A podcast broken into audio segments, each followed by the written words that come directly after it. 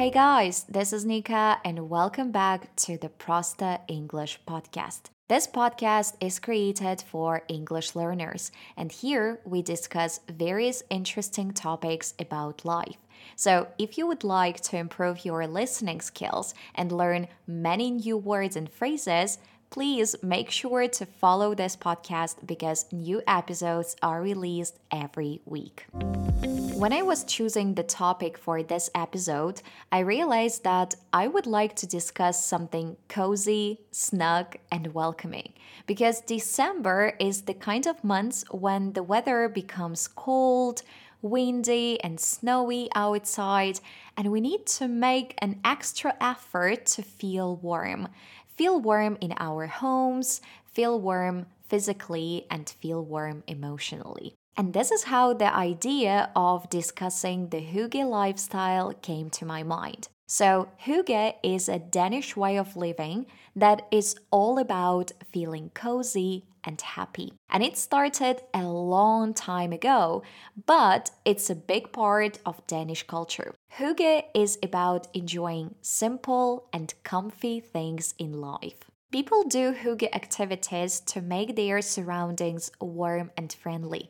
For example, imagine sitting with a soft blanket near a fireplace with a warm drink. Or imagine enjoying reading a book indoors on a snowy day with a cup of hot cocoa. That is hygge. It's all about spending time with family and friends, having nice chats, and sharing meals together. In Denmark, where it gets extremely cold in winter, hygge helps people stay cheerful and stay happy. They use things like candles and soft blankets to make their homes feel snug. And even in the dark winter, they create a cozy atmosphere with these things. Nature is essential in hygge too.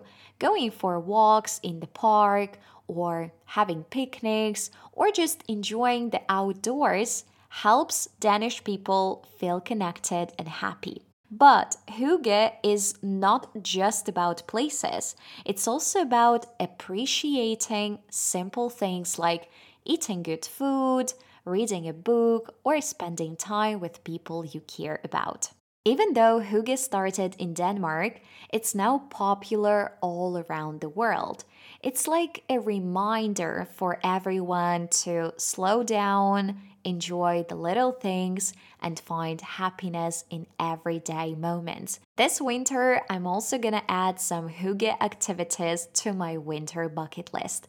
And the first one is, of course, connected to candles. If you ask Danish people, they are likely to tell you that candles are the most important part of creating a hygge atmosphere at home. Each Danish person burns around 6 kilograms of candle wax a year, and it's much more than in any other countries in the world. I also love lighting candles, and I do it every single day in winter because I think it's a simple way to create a cozy atmosphere and to make the space feel more inviting, especially during darker and colder times. But I also know that there are candles with different smells, but I prefer neutral candles without any scent because if I stay in the same room with scented candles for even an hour,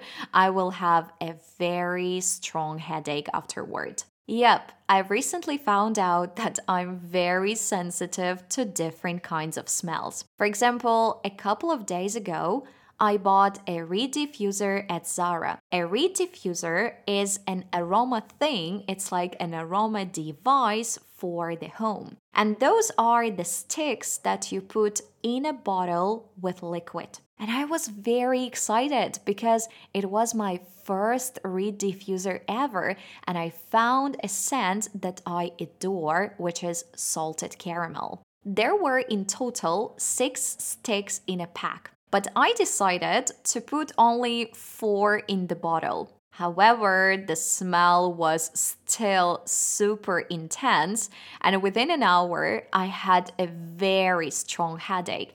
And that's why I placed now this reed diffuser in the furthest corner of our apartment with only one stick and in this case, it works perfectly fine. It gives a bit of smell, especially I feel it when I only enter our apartment, but it doesn't disturb me. So, if you want to buy a reed diffuser for yourself, but you haven't done it before, my piece of advice to you is to start with one or two sticks and only then add more. The second element of the hygge lifestyle for me personally is connected to home clothes. I spend 80% of my week working from home, and I adore having the chance to wear comfy and stylish clothes. You know, guys, some time ago it was really difficult for me to buy good looking clothes for home. I thought, why do I need to look pretty if no one sees me? But then I realized that home is my office. And in that office, I want to look pretty, not for others, but for myself. Because when I put on beautiful clothes, my mood immediately boosts. And I feel pretty, I feel attractive, and I feel great. And it also somehow influences my concentration. Because if I spend all day in pajamas, I always feel like I want to stay on the couch and I want to sleep. So it's extremely important for my productivity to change nightwear to any casual home clothes. Another important part of my cozy home outfit is, of course, slippers. When I was a child, I didn't like to wear slippers because I always forgot them in other rooms and I always lost them somewhere in the house.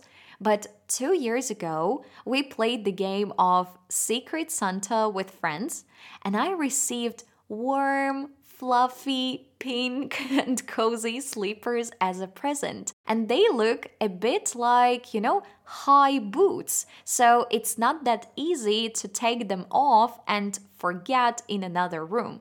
And that aspect is very convenient for me. Now I've gotten used to those sleepers and I can't imagine my life without them in winter.